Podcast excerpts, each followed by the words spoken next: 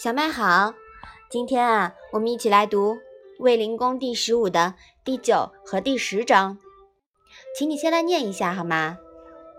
子曰：“治世仁人，无求生以害人，有杀生以成仁。”子贡问为人，子曰：“公欲善其事，必先利其器。居士邦也，视其大夫之贤者。”有其事之仁者，妈妈，为人是行动像人一样，对吗？嗯，说的对，为啊就是行动的意思，那为人呢就是实践仁德。你看，子贡问为人，可见呀，子贡不愧是一个知行合一的行动派，是吧？嗯。那么这两章讲了什么呢？孔子说：“治世仁人，没有贪生怕死而损害人的，只有牺牲自己的性命来成全人的。”子贡问：“怎样实行仁德？”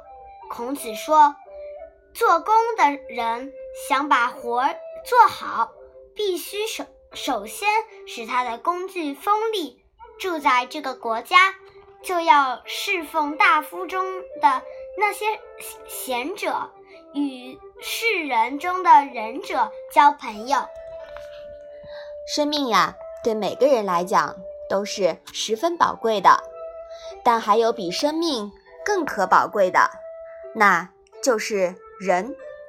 杀身成仁，就是要人们在生死关头宁可舍弃自己的生命，也要保全人。自古以来。他激励着多少仁人志士为国家和民族的生死存亡而抛头颅、洒热血，谱写了一首首可歌可泣的壮丽诗篇。孔子说：“仁人志士有杀身以成仁”，那必定是有现成的案例了。还记得宰予问孔子？仅有人焉之后的悲壮一幕吗？孔子还沉浸在宰予向死而生、杀身成仁的悲痛之中呢。工欲善其事，必先利其器。这里其实是承接上一句的。宰予起事准备不够充分，计划被告密者泄露了，是他功败垂成的原因之一。孔子的意思，君子杀身成仁，不能光靠意志力，光靠个人喊口号，做无谓的牺牲。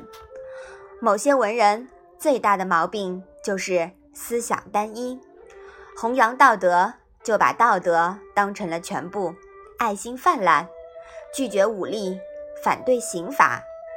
这样的文人是不能认识的。他们啊，是口头的巨人，行动的矮子。如果勉强让他认识，那必定会坏事。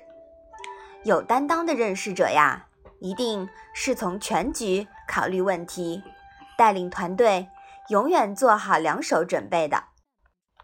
我们提倡仁义，但人人也不能被当作任人宰割的羔羊，要勇于反抗，甚至。化被动为主动，既然到了杀身成仁的这一步，免不了刀光血影，要为行动做好准备。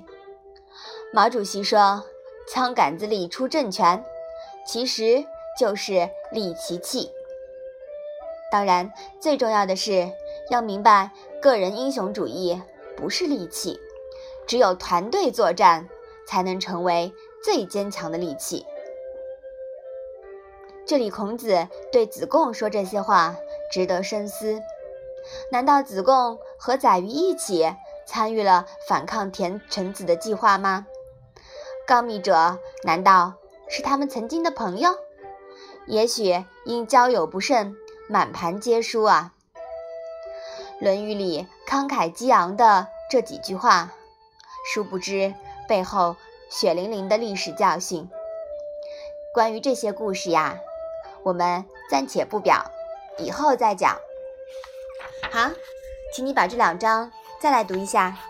子曰：“治世仁人，无求生以害人，有杀生以成仁。”子贡问为人。子曰：“公欲善其事，必先利其器，居士邦也。是其大夫之贤者，有其事之仁者。”好的，那我们今天的《论语》小问问就到这里吧。谢谢妈妈。